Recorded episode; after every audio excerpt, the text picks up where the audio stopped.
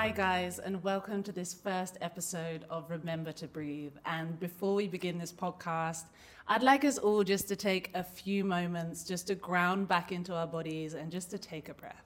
So I invite you now just to sit down, stop what you're doing, maybe not if you're driving, but please just close down your eyes for a moment and just pause. Feel your feet on the ground. Tune into your heart beating in your chest. And whatever thoughts arise, just acknowledge them and let them go. And together now, we're just going to take a big, deep breath in through the nose, deep into the belly, and let it out with a sigh.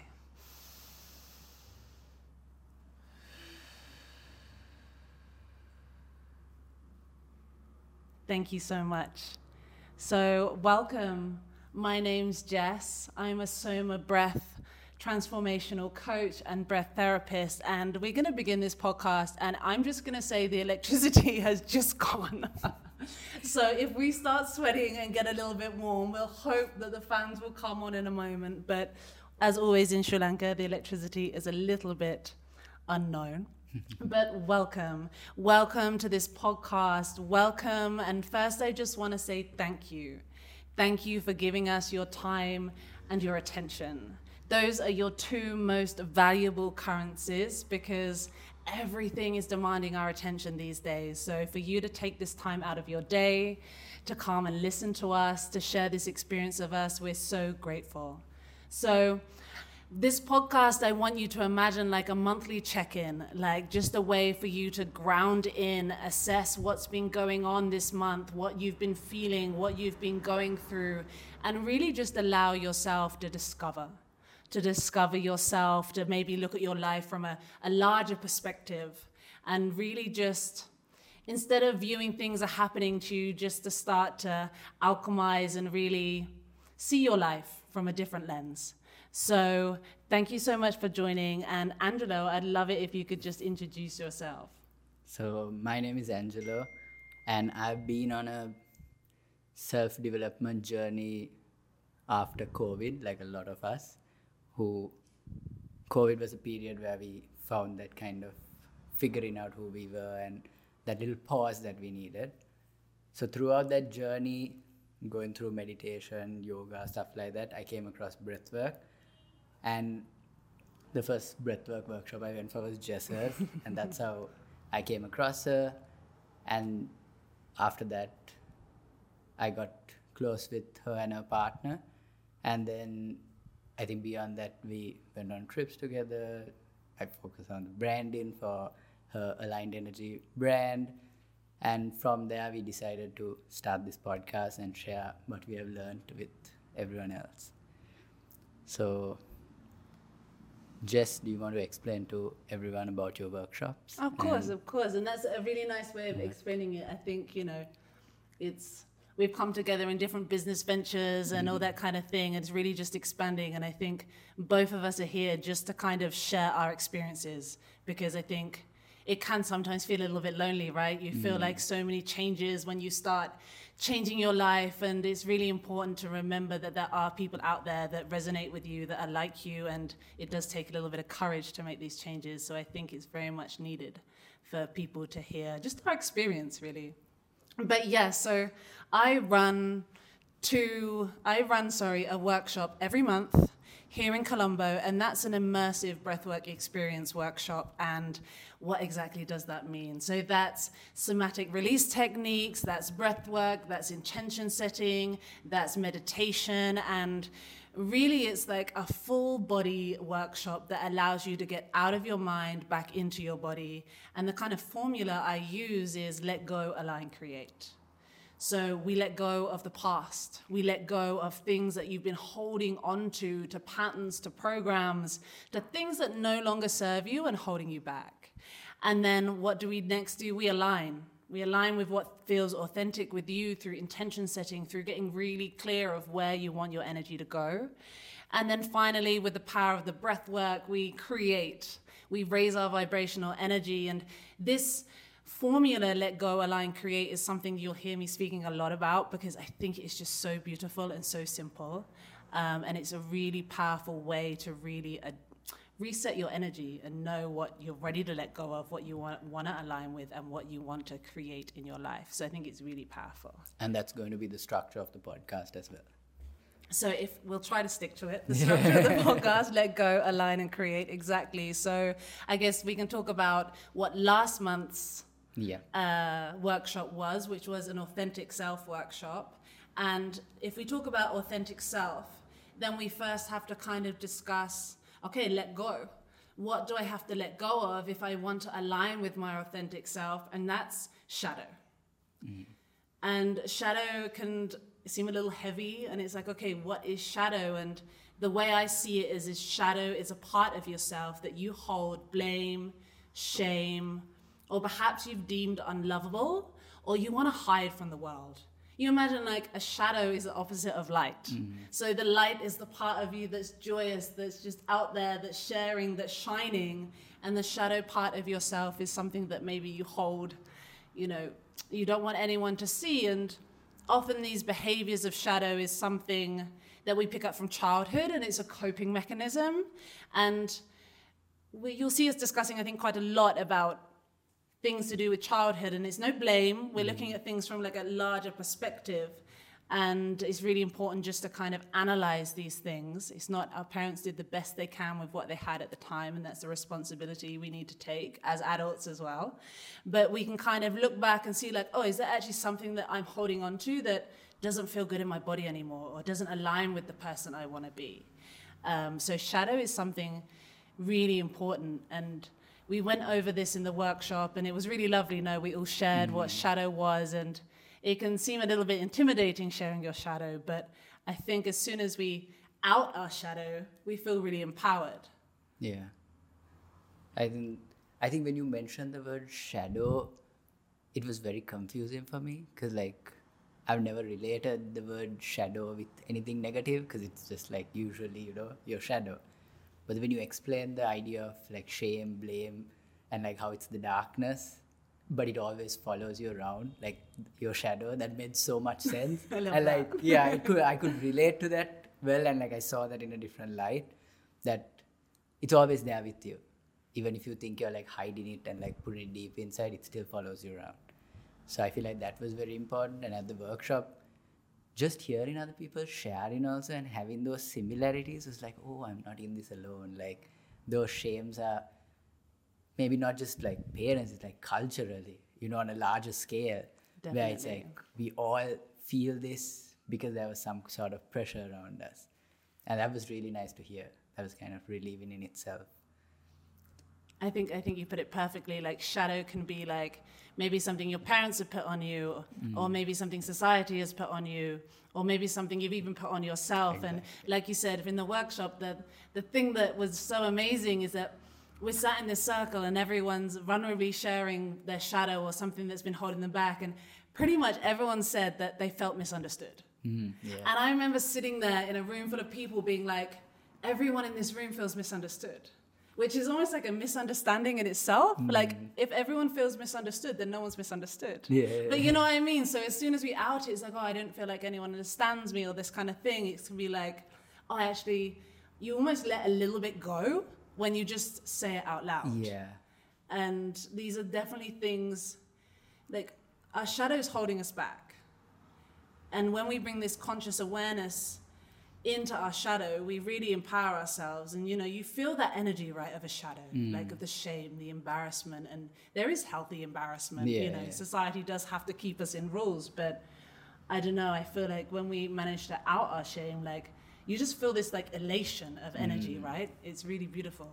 I think something important, the word you use, blame as well. I feel like a lot of people struggle with that in terms of like when you start being inquisitive about where does this like shame stem from, like it's always something external. And most of the times it's like upbringing or parenting or school or society, right? And then you feel like, oh, am I blaming them for this? And this was a like question I had a lot. And after the shame work, the shadow workshop, only I kind of looked at it and I questioned it because I was like, okay, what's the line for am I blaming them by looking into this and like figuring out that's where it stems from? Or is it more of me just being curious. And then, kind of, what I fell on was the idea of if I'm to say that they, it's the way I phrase it. It's if I say they did this to me, then that's blame. But rather, if I view it as something that's passed down, it's like an inheritance. You know, that's a positive of it. Like, inheritance is like, oh, like my grandparents or my ancestors got this wealth and now they're passing it down throughout the family. Yeah. So when it comes to these, like, you know, shame and all of that, it's like, okay, it's passed down. It's not that my parents or grandparents did this to me. This is something that was passed down to them, and now they're passing it down to me. So then it's my responsibility to how, what I do with that, right? So it's like the inheritance. You get it. What do you do with it? Do you spend it? Do you keep it to give it to your next generation? So it's like that. Do I take this shame, pass it on, or do I take it and change it and like either get rid of it and then pass that down? So that was very important for me when it came to the blame aspect to figure out okay, where am I actually blaming and where am I actually just being curious to know where it comes from so that then whenever that trigger or that kind of behavior comes up, I can observe it and be like, oh, this is a moment. Yeah. Because I looked into it and I figured out these were the moments, these were the stuff that made me have this shape. So this is a moment for me to kind of see if I can change the behavior and catch those opportunities. That's so beautifully put. I think, like, especially the word inheritance, right? We kind of think that it comes with a positive. Exactly. Like, I have gained something Yeah. from you. You have given me something, but I, you know, I don't want to use positive and negative so much, but you know, there is also the negative Yeah. side of it where, like, you've you've given me something unconsciously, Exactly. and I think also we are from a generation where we're actually really blessed mm. because we do have because of all the security and the safety that our parents our grandparents have passed down we have like come to a time especially in a post-covid world like you say where we're all given the gift of time whether we wanted it or not. But i think we were all given some clarity with it mm. during that time. And I think we definitely have the tools, the resources, the mindset, the dialogue to discuss things that aren't even, you know, that weren't even in our, even our parents' generation, Yeah. and especially their generation before. Like they didn't have the time, the energy to even process this stuff. Exactly. And we are so lucky to be able to do that now. And I think also the awareness of it, mm. because it's like all those come from like the, we have the benefit of being able to actually now see me come across your workshop even like stuff like social media where you can freely advertise your stuff, someone can share it, and someone who really wants it can come across it and come for a workshop. But in their time, it was just there was no internet, so it's just like your household, your family, like in the house, what happens, your school, and your church or your religious, you know, entity. Those were the communities, and whatever happens there and is said there, and whoever governs that body, whatever they say goes. So everyone is under that same kind of, you know, there is no external thing for like, oh, it can be different. I can think in a different way, or like this behavior might be something that's negative for me. So like I feel like those also are like we're blessed with the fact that we have that access to information and different perspectives, different mindset, the access to tools, and like people with the knowledge on those tools that we can easily just freely access and like use those in our lives. So that's why I see that as such a blessing, and I agree with you on that. It's, it's such a blessing, and you're right. Like you think about even when we're growing up, like technology then to technology now, Yeah. and how mind blowing it is because it's just like you can access anything you want, and yes, it takes responsibility for you to choose what you're accessing and whether you're going to believe everything you hear. But like, imagine we do have it ingrained in our DNA, this like FOMO or not wanting to be different. Like we are, we need a society to live. Like Mm. we, otherwise you think all the way back in time when we lived in tribes and if you were thrown out, like you wouldn't survive. Yeah, exactly. So we have that in our DNA, like brought down that we need to feel included and we need to be connected and we, you know, we're human beings. We, we're all about community and collaboration. Mm. But I guess then it would have been like, no, you're wrong Yeah. and there's no evidence, right? This is what I've been told, so you have to believe this. And normally, when someone's triggered because you question them, they're not triggered by your question. They're actually triggered by the, the, the question that they ask themselves. Because if you're thinking differently and you're acting differently, in, uh, how, how to explain this well? Instead of being like, the attention isn't, really on you. It's more like what they haven't done. So, for example, like if you're young and you can travel a lot more now and you're traveling around and you're going from country to country and country and your parents are like, I don't get this. Why do you want to do this? It's almost like they're saying, Why isn't this good enough?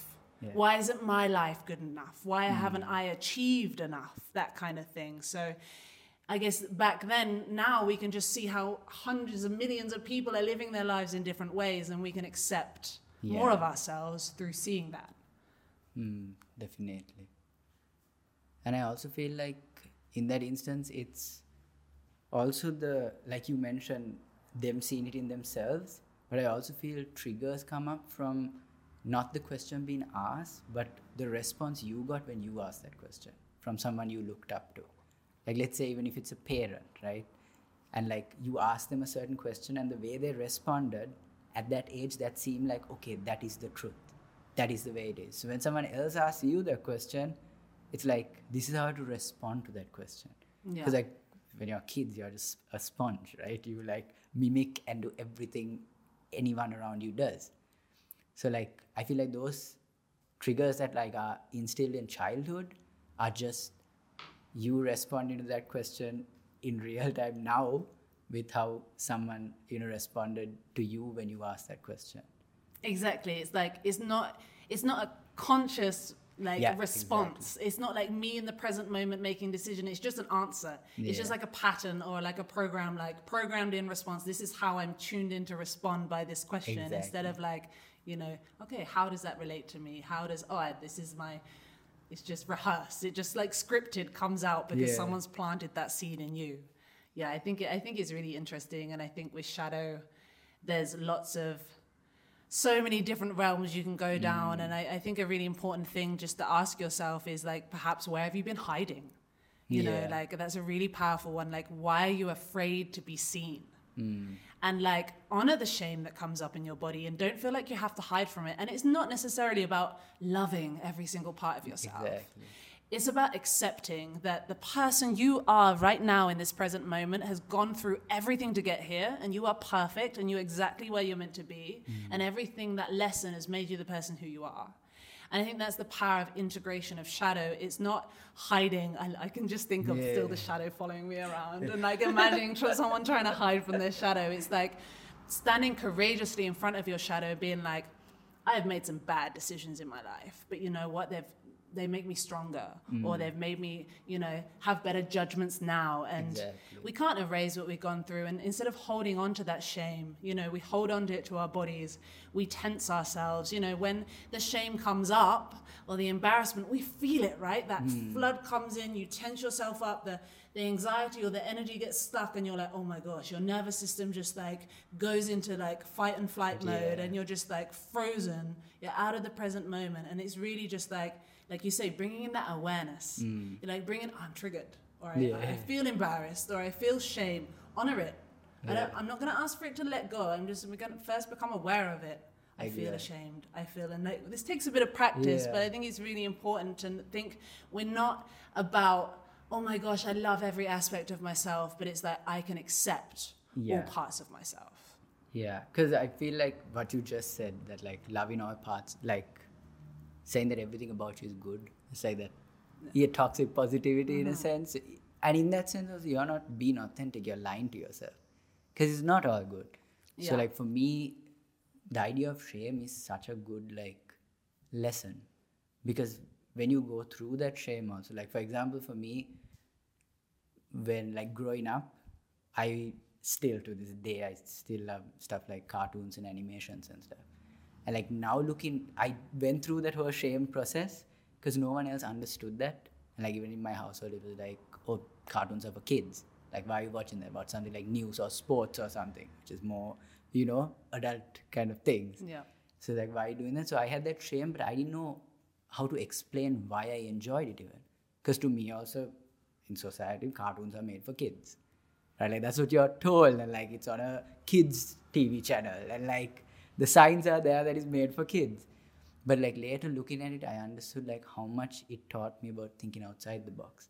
Because it's the process that goes behind creating those where you can build worlds build characters and these are all fictional but they're so relatable also because through the artists they kind of bring a glimpse of themselves into the characters and the creation process is what was fascinating to me and like realizing that. So when i was small it was always like i'd be the only one who likes animations and cartoons. So like i'd watch that alone at home. So it felt kind of like lonely like i didn't belong.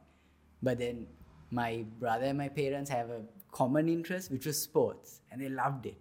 And like so if there's a game going on they're like watch it together. And, and i was like like why can't i enjoy that?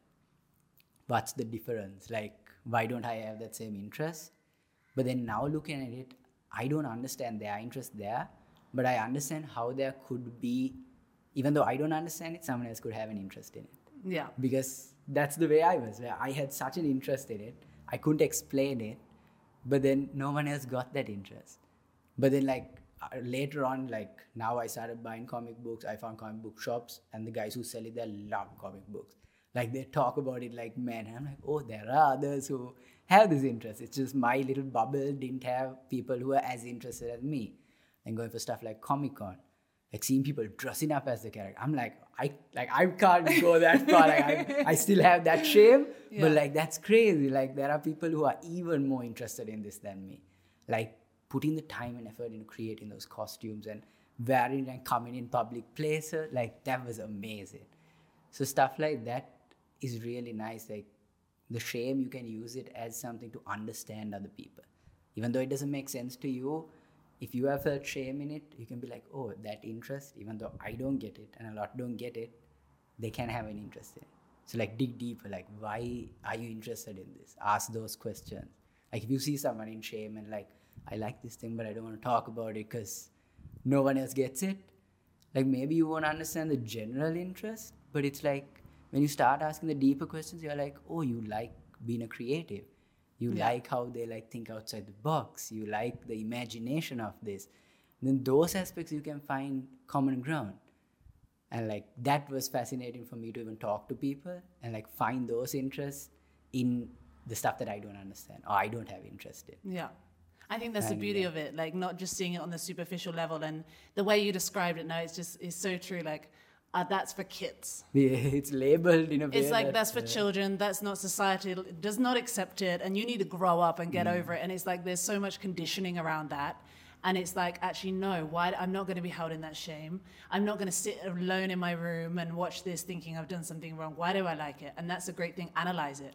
What do I enjoy about this? Like, okay, why am I holding on shame? Because society said that I'm too old for this. Why? Yeah You- Why? Who said that? Because if someone's telling you that, that's another subconscious pattern that they've just been told. Grow up. They don't mean it. But like you say, if you can like analyze why you like things and build that confidence within yourself. Mm. Like I love the imagination. I love the artist, you know, like the creation, the being past the limits of the world we live in. The, you know, we just your imagination can go wild and then you find other people like that. Exactly. And that's also the gift of technology again, right? You Yeah. can find other people. You're no longer alone, and it's just like, okay, why? And this is a process, right? Yeah, It- yeah, it- We hold on to shame for quite a while, and then we have to first bring the awareness into it. We, and then we also have to forgive ourselves because Yeah. when we have shame conditioning, we think we've done something wrong. Mm. So when we're kids, we need our parents, our family, our caregivers to survive, right? Yeah. So when we're shamed, and like I said, there is healthy shame, but sometimes maybe your parents weren't able to regulate themselves quick enough, and again, that's okay. But when the shame's put on us, we take responsibility because as a child, you can't survive in the world. Mm. So it's like a, the first ever coping mechanism of like, I must have done something wrong. Can't be my parents because they're my providers. Yeah, yeah, They do everything for me because you can't even compartmentalize in your brain the fact that they could do something wrong. That so they're human. exactly, they're just human. And they're like is- gods to you. Exactly, because they give you everything. They feed you, they change you, they, they give you everything you need to live. And it's that forgiveness of like, it's okay. I'm into stuff that maybe not everyone's into. Or, Mm. Yeah. you know, I, I don't feel like I fit in with everyone. And it's like, I forgive myself. Mm. And I look at that shame and I honor it. And it's, it feels icky to look at yeah. because it's hard. It's just like, ugh, I don't like that part of myself. But if you can really see it and like stand in front of it. And this is where meditation and visualization comes in so much and breath work because you breathe through, you move that energy through your body and you kind of accept like, I'm a little bit weird. or I'm a little bit geeky, but I'm not as a geek as that person. much. Yeah. There's always going to be someone weirder than you, and there's always going to be someone who's not as weird as you. Yeah. And it's just and that realization even me coming to those realizations was after me going through the shame and trying all those other stuff trying playing sports trying watching sports trying to like see what's so interesting about it whether i but like i didn't have that interest that i didn't pursue of like individual players, their names, what they're going, their stats. Like I couldn't see that interest. But when it comes to a fictional character, like I, I know their whole story when they're not even real. Yeah. And like that was a big argument. Also, like they're not even real. Like why are you so passionate about it? So after going through all of that only, after finding the tools to like like you mentioned, breath work, meditation, all of those, I figured out how to like accept it and be like, Yeah. You clearly have an interest in this. You don't have an interest in that. Stop forcing it. Stop pushing it, and lean into this. Just like look into it. Find if there are other people like this, other people talking about it. Just look into it. There's no harm in it.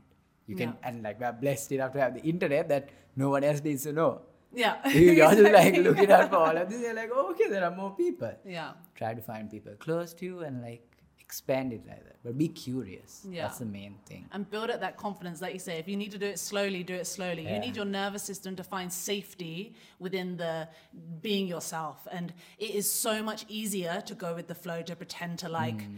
other subjects what people are into just to fit in but you're going to do yourself so much harm over time by just trying to fit in because it's tiring Yeah. it is so tiring when you're like, I'm just gonna like this because everyone else does, and you're doing yourself such a disservice because, you know, uh, this is why shadow ties so perfectly with authentic self because you came into this planet whole, worthy. You know, you chose to have a human experience right now at this moment in time. No one else sees the world like you see the world. And that's true. No one hmm. sees it through, like me looking at you and you looking at me. Like no one can even just see exactly how I'm seeing the world. And that is a gift. And you come with a series of talents and skills and a voice that no one else has. You know, you think of the billions of people that are in the world, like no one has it like you do. So when you suppress that, when you try and fit in because that's what someone's told you you should do because it doesn't feel safe to do so, hmm. like that's also the difference of like when you try and fit in and it doesn't feel right to when you have something that lights you up and you're like i'm into this the Yeah. flow state the kind of this is what i'm really into and it it doesn't matter what you're into it it matters how it feels in your body Exactly. And there's like a nice metaphor about what you said about doing the same thing, even like the way you see the world won't be the way I see the world. It's like if two people walk through the same city on the same roads at the same time, but one person is hungry and the other person isn't, the person who's hungry is going to see all the restaurants. But the person who's not will see whatever else interests them. Like whether it's the nice houses, the trees, the vehicles. If they're into vehicles, they see the vehicles on the road. So like it's the exact same time, situation, location, everything, but the perception is so different. And like what So you take out of it. Yeah. So like that's very important for people to like know that like the way you see the world, no one else sees it that way.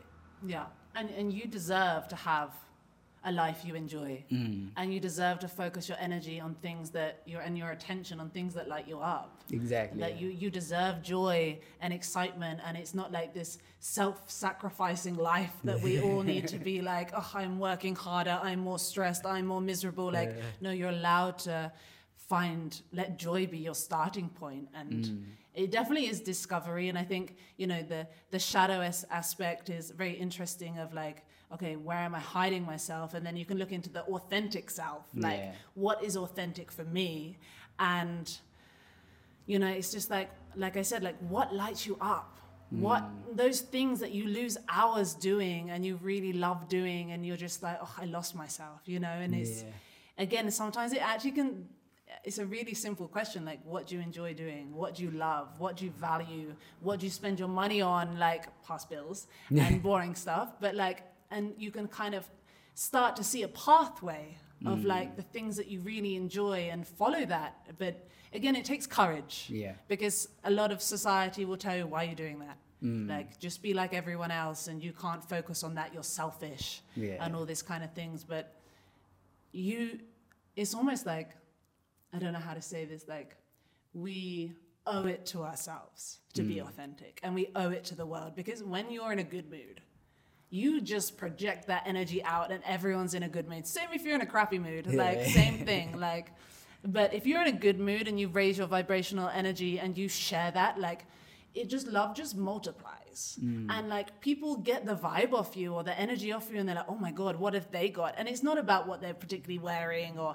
what they look like, how attractive they are in society or what everyone tells you, how much money they're and it's their it's their energy. Yeah. Like, oh my God, because they're in their authenticity. Mm. And you're like, I want what they're what they've got Exactly. Yeah. and it's and it's not about I want what they have. It's like I want what they have, meaning I need to find that energy that's resonates with me, what's authentic to hmm. me. That's a big misconception a lot of people I feel like have because when they see a person being happy, it's like, oh, if I have what they have, I'll be happy. Not knowing that if you pursue your authenticity like they have and they're pursuing stuff that actually interests them, then yes, you'll be more happy. So I think now moving on to authentic self, what is what is authentic self to you? Authentic self to me, my authentic self is the person I am when I'm just completely in my element. I'm in my energy. I am. I, it's, it's really hard to articulate a mm. feeling when you're like, okay, what's authentic to me? I guess I can de- describe like what with throughout my day feels authentic for me. So for me, like it's about you know having that element of peace, of calm, and these are you know words that that resonate with me and may not resonate for everyone. But then it's you know okay, so it's a lot to do with being of service to showing people breath work, helping people discover themselves. That lights me up so much. That feels authentic for me. And then there's a side of me that's creative, has that creativity. Like, you know, it's just those like those feelings like when you're outside, when you're in nature, when you see a sunset, like you get that feeling in your body that you're just like, oh, like it's not particularly high or low. For me, it's like a, a solid, like neutral. Mm. Like it's not chasing the high of like I need the next excitement or I need to be fulfilled or like oh I'm really low and sticky. We all have the the pendulum goes that Yeah. way, but for authenticity for me is just that like grounded, mm. that really kind of grounded like, and you even feel yourself like when it feels like a confidence kind of embodies over you and you feel like your posture changes and you're like when you're in your authenticity you're like fuck yeah like this is me and i don't feel that shame i'm not gonna i'm just gonna be myself and own it Yeah. and that's not all the time yeah, yeah, yeah. There are the waves, but yeah most of the time. exactly Oh, nice. that's i don't i think i think also it's like things change like i could mm. sit and describe things that feel authentic for me at the moment but maybe in six months the tangible the outsourced things like you said the you see someone and you think that something has made them happy from external but really it's just honing into that energy of authenticity you know what I mean? And doing those yeah. check-ins, like because we're always changing, we're always going through seasons. It's like, okay, wh- how does the energy of authenticity manifest for me right now? Meaning, what do I spend my time, my energy, my Mm. what's really lighting me up? And then, you know, maybe in a year that changes. Of course, Yeah. it's gonna change. Yeah. Of course, it's gonna change. Like everything changes, and it's just like coming back to that feeling of like what feels grounded in my body and what feels safe Mm. and what feels good. Nice. Authentic self.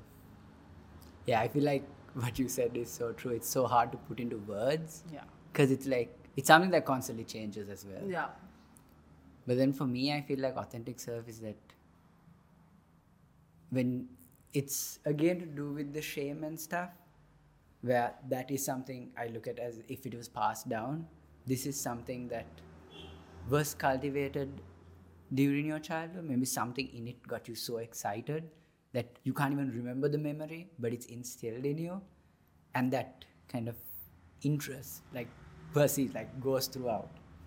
Exactly, and I think there's there's a lot of things when people are like, okay, authentic self, I don't know how to get back to it. Go back to your childhood. Mm. Yeah. Like go back to your childhood. Like what did you do as a kid? Like I remember like playing with worms, always being in the garden. Like obviously I think a lot of people have same things and it doesn't matter. It's not about, oh, I did that too. You can't have that. No, like, Yeah. or did you like to play? Did you like, you know, and go back to that childhood part of yourself. And it's a matter of just trying those again.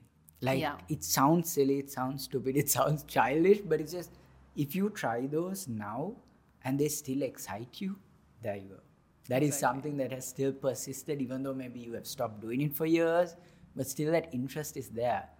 And like, why not pursue it? And like also ask yourself, why did you stop? Mm, It's probably because you had a family, you had commitments of work. yeah. All that conditioning that life put on us, these things that we need to do. You need to do these things. Yes, we have responsibilities. Yes, we need to earn money. Yes, we need to, you know, have resources and protect ourselves and, you know, function in society. But most of the time is like we stop doing those things because someone told us to stop. Yeah. Or we didn't allocate the time because it was further down on the list list. because it's like you can't prioritize yourself. It's almost like this lack mentality of like if you're prioritizing yourself, you're not prioritizing someone else. That there isn't enough to go around. yeah. So instead of like viewing it that way, it's like turning that on its head and being like, if I invested this much time and energy into my own well-being, think how well I'll look after my family mm. because I think how well and how confident my kids will be when I can be the example and they subconsciously take on the fact that you are prioritizing yourself, your health, your energy, your well being. And they take that forward, like that's the biggest gift. Mm. That is the biggest gift, but there is so much conditioning around that you can't allocate the time for that. I think it's that transition from the what is it called? the scarcity mindset to the abundance mindset, where like things are not limited, like they are abundant. And what you mentioned about the first focusing on yourself and either having to give it out, it's like the teacup metaphor. Like you can't pour from an em- empty cup. Like you need to first fill your own cup, and then when you do so much that it overflows, you have enough to give others. And like what you said about parents, some parents think it's wrong of them to focus on themselves and give full attention to their kids. But if you focus on yourself, your health, your mental health, all of that is good, and you still have enough to give to your kids, like the kids also will look up to them like shit, like they're actually like superheroes. Exactly. Like they are doing for themselves and they're like have enough to give for me as well. And that doesn't mean I mean yes, there are situations where financial, time wise, where let's say you're working two jobs, you don't have enough time to give. But if you focus on developing yourself, even that little time will be you'll be able to give them love and not the stress that you have. You'll be able Exactly. to regulate yourself so that when you're in that situation, you're in your joy yeah. they bring you joy rather than bringing that mentality that you had for the whole day at work into the household. Like being able to regulate those.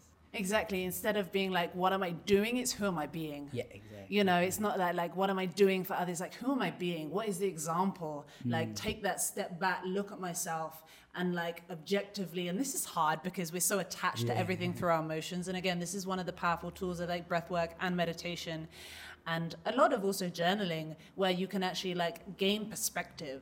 You're no longer in the emotion. You're no longer triggered. You're no longer stressed. You're, you can actually step back and be like, ah, if I objectively look at my behavior, what would I change?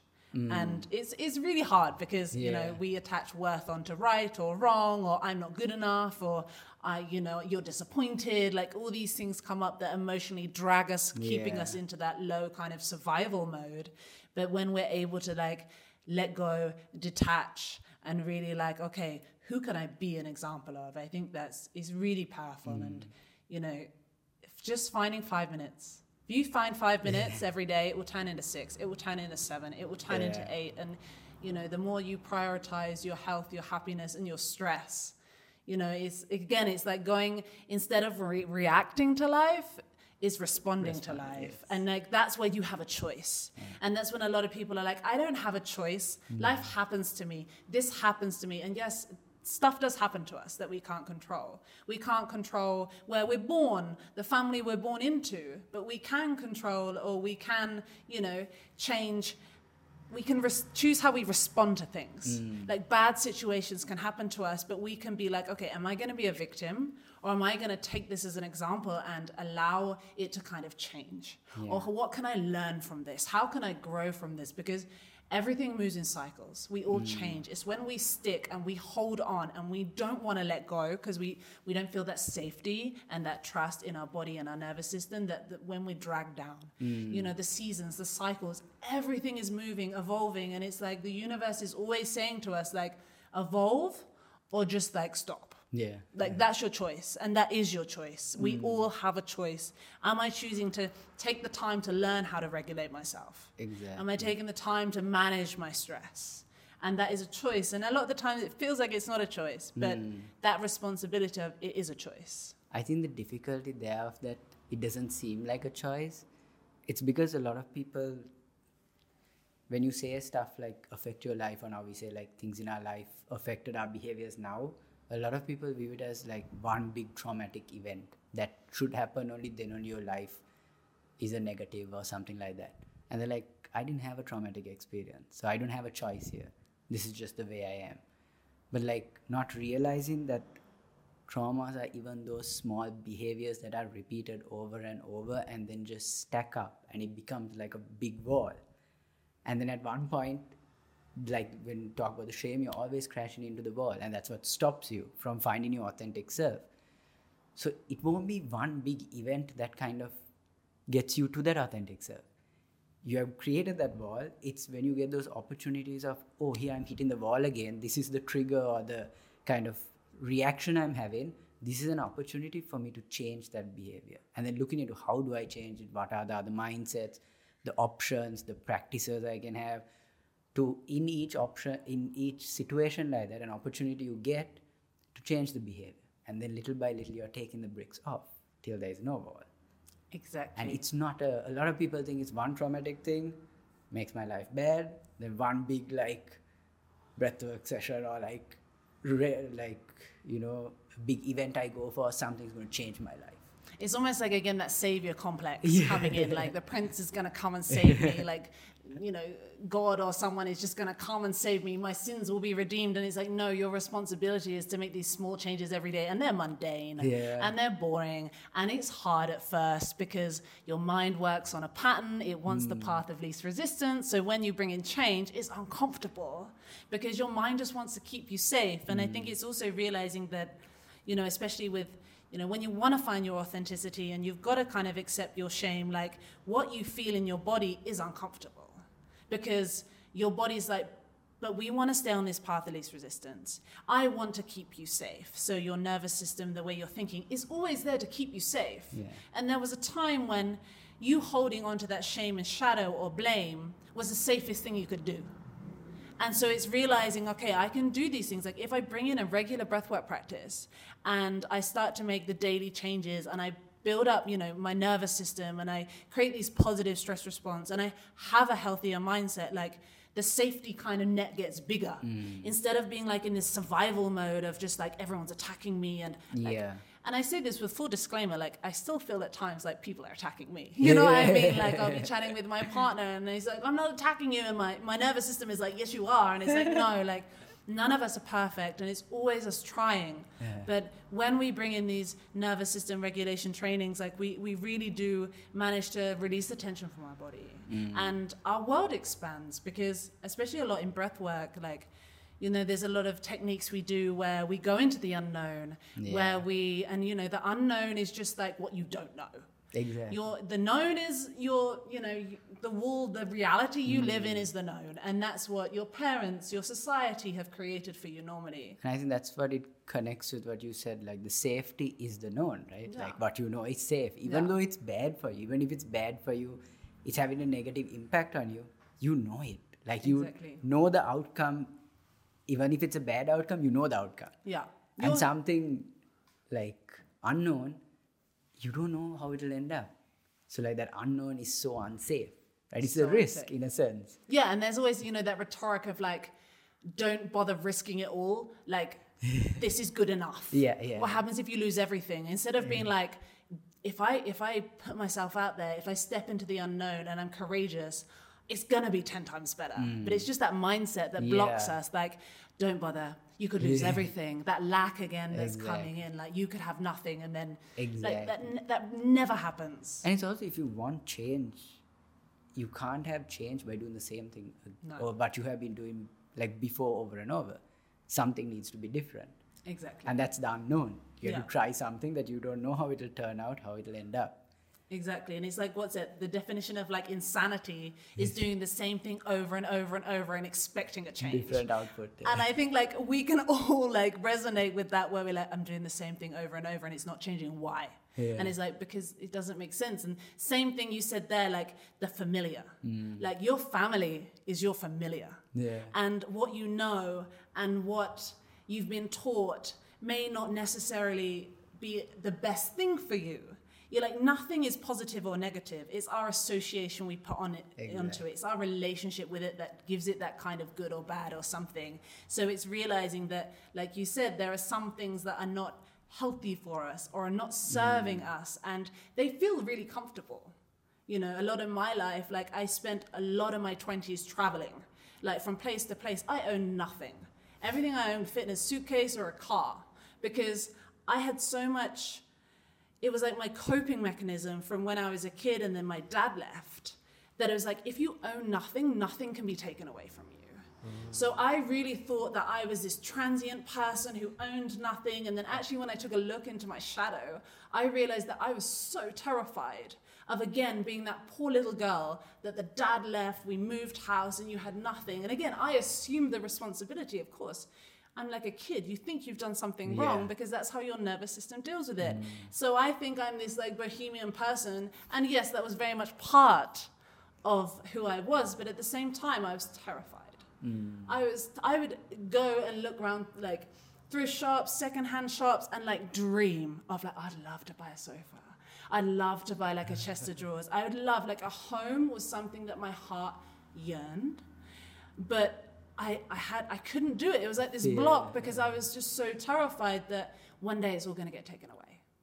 And that was a conditioning that has been since I was a kid. And I had to go through a lot of things. And still, I have, there are times when I wobble, when my nervous system, when that pattern, that fear comes up, and I'm mm. like, everything's going to be taken away. What happens if you wake up with nothing tomorrow? And I logistically, rationally know that's not going to happen. But still, there's a part of me that I have to honor that part. Mm. I have to honor that. And it's always like going back to that little girl and being like, you're okay.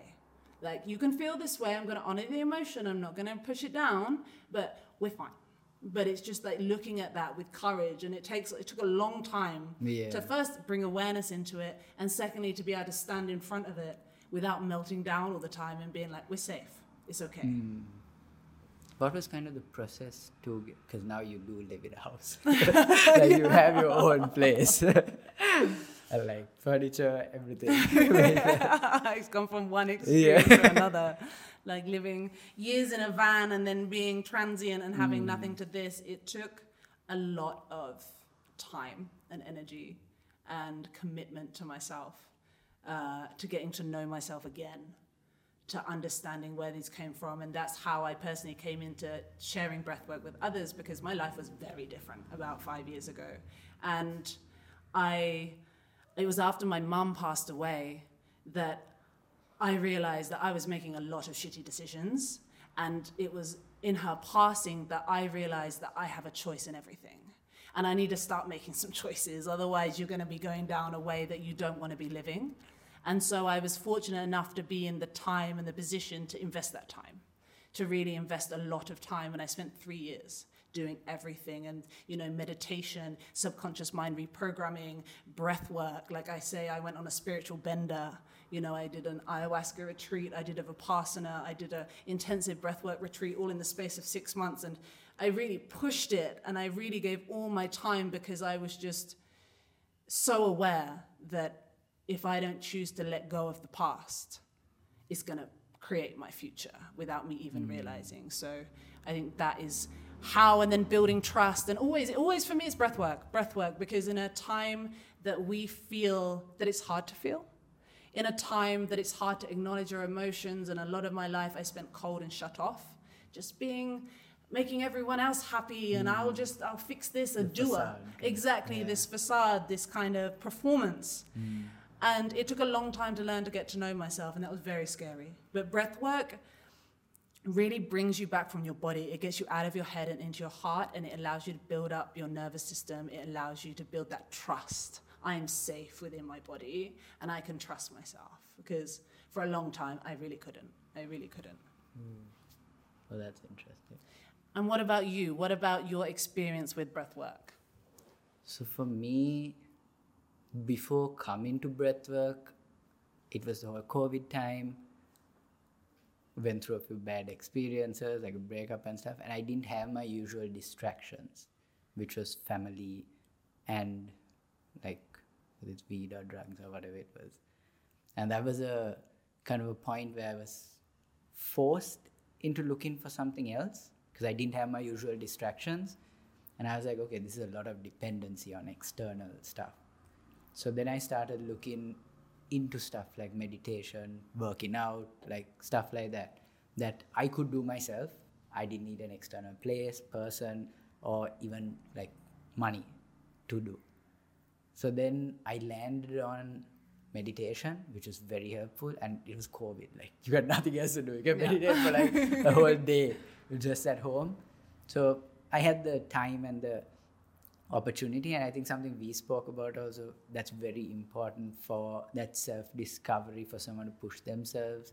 The two things are the like the crisis and the pause Yeah. where something bad in a sense has to happen in your life that really makes you question life and then not having the external distractions that give you easy fixes it's that forcing yourself to sit with that Yeah. sit in that and find within like what what are the tools i have i possess not where i depend on something external. And like so that period was like perfect. Like now looking back on it it was a blessing that all of that happened then and like that it got me to this process.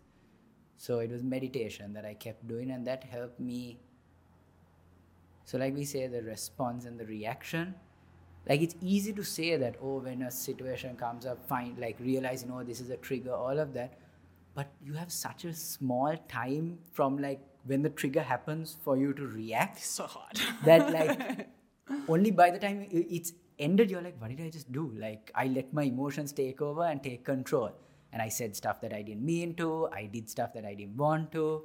Stuff like that. So meditation helped with increasing that pause between the trigger and the reaction so then in that pause it was i got the opportunity to kind of fit in a word or something that made me question it more and like distract myself from reacting and giving me the opportunity to respond. yeah. So that was the meditation that it helped me do that. And I started a lot of those realizations that I mentioned, like why I'm doing stuff that I'm not interested in, when there are stuff that I'm interested in and I've just like sh- hidden them away. So I could question like that. And then it went to yoga, where it was more fi- like being in tune with your body. Meditation was the mind, the yoga was the body, and like figuring out stuff like, you know, your flexibility, your limitations, like being proud of yourself, your like little, little progresses. Then I came across a mid, like one of your uh, stories. Someone shared it on their thing, and I found it. And I was like, oh, this seems interesting.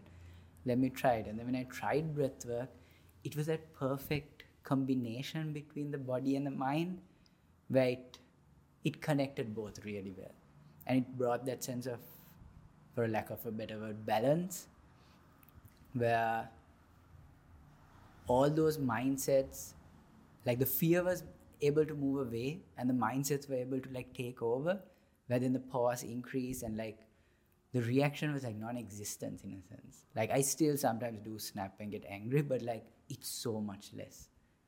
And like breathwork helped strengthen that connection. And that's like that was my kind of journey of breathwork and i i enjoyed that that it was strengthening that. Like those two helped improve the mind and the body and this helped connect it. Yeah. so that's my like trifecta of tools. Because all three of those you have with yourself right? Like when it comes to meditation you just need time and like a place to sit. You just need to sit yoga i mean you can even do it without the mat you don't really need the mat Yeah. you just need your body it's like body weight exercises in a sense and breath work you always have your breath so like those three were those tools I found in the moment that I don't need to depend on anything external. Those three in any moment I can use them. and that was my Nice. And that's really nice. It's kind of like the mind, the body, and then the bridge between the two. And that is the breath. It's kind of like also when we learn, when the, you know, when we go down this deep dive rabbit hole, we start to learn a lot of stuff in the mind. You know, we kind of understand things. But for me, it was like breath work allowed me to embody it. You kind of send that energy, like you say, from your headspace Yeah. into your heart space. And you're like, ah, I get it. Like you can understand to a limit, right? But when you feel it and you embody it and you're like, oh, I feel you know, un- I remember the first time doing breath work and I felt unconditional love for the first time in my heart space. And I was like, oh my gosh, like, this is what I think unconditional love feels like for myself. And I'm like 30 years old in my garden with my dogs around me doing breath work. Like, and I'm like, oh, wow, I think I've embodied something. And it's like, then the words seem so they seem like nothing because Yeah. they're just words, Yeah. you know. And I think that's also the beautiful thing about this kind of meditation and breath work, these kind of mindset practices, is that you know is is a feeling is greater than perhaps what our language can say, Exactly. right? We dumb it down to a language, or like we just like our words are everything, like. Mm. And there's something really beautiful you said, like you know, in the trigger we can say something that we don't want to say, like. Our communication is so powerful because you can ruin a 10 year relationship in one sentence. yeah You know, that is the power of our words. And this is a beautiful tie because this is going to be the topic that we're going to be doing next week, uh, next month, sorry. So, but like something so powerful, like you have to, when you learn to regulate your triggers, you do bring that choice in. And, you know, breathwork, meditation, yoga are one holistic approach um, to really getting to know yourself. And I think it's very important what you said there about it normally takes a big life dramatic event or an event for us to really make change. Maybe that's a death, maybe that's, you know, uh, a health issue or something, or a natural disaster or COVID to really make that change because that's when the kind of like the rug is pulled out beneath us. But the second really important part is that quiet. You have to stop listening to everyone else around you. You have to stop seeking external validation and you have to go within. And at first it's hard. You know, when you close your eyes and you and you try not to think, you're not not going to think and then your mind's going to go you shouldn't be doing this and you know we've got other stuff to do and oh think about your email or have you looked at your phone recently? or you know those your mind is going to go from that and i think that's the most meditation is a wonderful tool but it's a lot harder than breath work.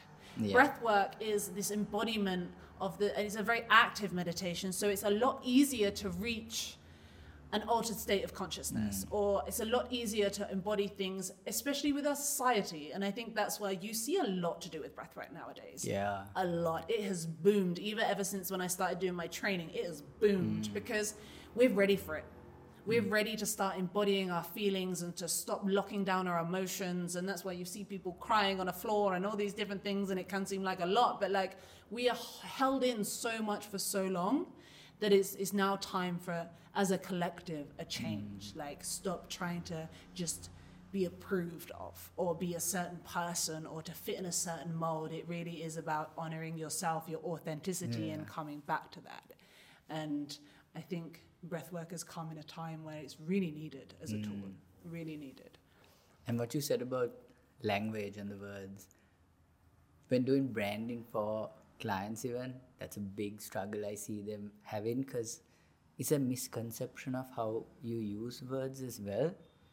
Because when it comes to trying to get someone to figure out their vision, mission statement, and this happened with Yes. you as well, you struggled with it, it's that you're asking them to define this thing they are so passionate about and that means everything to them mm-hmm. so like you use all the words it means everything right but then figuring out how you can get across that meaning to people and what i usually tell people when they come to that like but i can't define it. Like what if it becomes this? What if it changes? And i'm like the understanding of that is a definition is not to restrict but to explain. Yeah. So when you say a vision or mission statement, it's not that this is what my brand is or this is who I am. So this goes to self development as well. So it's like not this is what my brand is or this is who I am for the rest of eternity. It's this is who I am now. yeah In a year, that who I am can be completely different. Your mission changes. Yeah. Your definition changes. This happens with so many brands we see. Like when you scale up, it has to change. You Yeah, know? it Like, evolves, it yeah. moves, it grows. You're not a startup anymore. You're not a Yeah. small company. Like things change. So that definition is more of an explanation. And I think when I told you this as well for your brand, you were like, "Oh, okay, like it can change. Cool." Like then I finally like put yeah, words exactly. there. Yeah. I think there's like that part of ourselves that believes you have to make one decision. Like imagine like a parent telling me you have to make a decision and you have to stick to it. You know, I think that's where it stems from, right? it's Yes, that exactly. society being like, you have to study one thing, then do like go to uni for that, and then work in that industry or career for the rest of your life. yeah, Like once you pick that, and you're picking that as a kid. yeah, and like, don't change your mind. Yeah, you're Yeah. stuck with it. And if you change your mind, things go bad. Like Yeah. there is that fear added to it as well. Yeah, But like it's no, you can re like evolve, you know, you Yeah. can change your whole trajectory. you can wake up tomorrow a different person if you put enough effort in. It will be hard, and but you can. it's not that it'll always go good. You'll have to take a few steps back. Yeah. Because you are restarting. yeah. But then it might be better. Like, you know, you'll never know if you don't try. especially if it feels good for you. Exactly. If it feels good for you and you follow the feelings and what feels right from that place of like what's authentic for me, it's Mm. always going to do better. But it's just that conditioning of it's almost like if you change your mind, you failed. yeah. You know what I mean? Like you changed your mind, or you're fickle. Yeah. You're failed. Or like that whimsical, like, oh, can't you think of something and stick to it? Yeah. You know, that kind of thing. So I think it's really important to have that courage to change if it feels authentic to you. Hmm. And I think also the authentic self, it's really hard for people to figure that out. I feel like that's the most difficult thing. So, what do you think? I mean, what would your suggestion be on some tools relating to breathwork that they can use to create? So I would first begin, I would honor it for like, don't be looking for an answer. you're not looking for an answer tomorrow. You're looking, you're, you're doing one step and every day you're doing one step forward. And I would start off by asking yourself, like, what are my values? What do I like spending my money on, bar mm-hmm. what lights me up? You know, what do I spend my time off doing? You know, and what brings excitement and joy? What did I enjoy to do as a kid? Mm. And you write those things down and you write bullet point lists. And maybe you do one question a day. And you allow that to resonate in your mind and start to question. And then you bring it into your day and, like, okay, I have five minutes today in between work or in between something. What can I do that excites me? maybe you go and watch the sunset maybe you go and spend five minutes maybe you pick up your book just we're bringing in curiosity And something very simple right? super Not- simple i'm not on about things that cost loads of money or do Yeah. anything like that this is what feels good in my body or your body and going that way and i would i would bring those questions in and then i would bring in some breath work i would sit i would particularly myself what i would do i would bring in five minutes of breath work and I would sit and breathe for five minutes. I'd ground into my body, and then I would maybe look at one of those questions and see what comes up. If you've got five minutes, start with that. If you've got mm. 10 minutes, do 10 minutes. And what we do when we do breath work first, you've blocked out the outside world, you've re regulated your nervous system, and you've really allowed you to ground yourself into your energy. And that's where your authenticity lives. So it's really important okay, let's just calm down the nervous system, take a few minutes of breathing, then ask myself that question. And just get really reflective and you know, start with five minutes, the next day do six minutes, then maybe do seven minutes, and don't have an expectation of that I need to do this. And we're not looking for the answer, we're just questioning. And that mm. the beauty of it is like the answer will come if you continually ask questions. So don't focus on that. The outcome is going to come. Just focus your energy on like, I'm going to question what is curious for me, what excites me. It's about changing that behavior, kind of adding something new, right? Exactly, So that the exactly. change will come when it's ready. It will come. It will come. It's getting that curious, you know, okay, I finished work today. What am I going to do for me today? Mm. That excites me. And if anyone wants a breathwork practice, you have those on your YouTube channel. Yes, you can see on the YouTube channel. And please, I encourage you, if you're new to breathwork, send me a question on Instagram. Please just ask, reach out, ask. I'm here to anything you want to know. You can find on YouTube. We've got five minutes, 10 minutes for you to really begin your breathwork journey. And it's, you just got to begin. You just got to have the courage to begin. Nice. I think that will do for the first episode. I think so too. So, guys, should I say a little thank you? Yeah. Okay. Well, I want to say thank you all for joining us today. For I think we did quite well considering the electricity has still not come yeah. on. so if we look particularly glowy, we survived. And thank you so much for joining, for giving us your time and your attention. And I hope you found value in this. And I hope that I know I know the right people that find this will find value in mm. this because I'm actually really grateful to hold this space as well to discuss, to because we're all on our own journey. So. Yeah it is really an honour to hold this space, so thank you very much. This podcast is a Creator Cast production.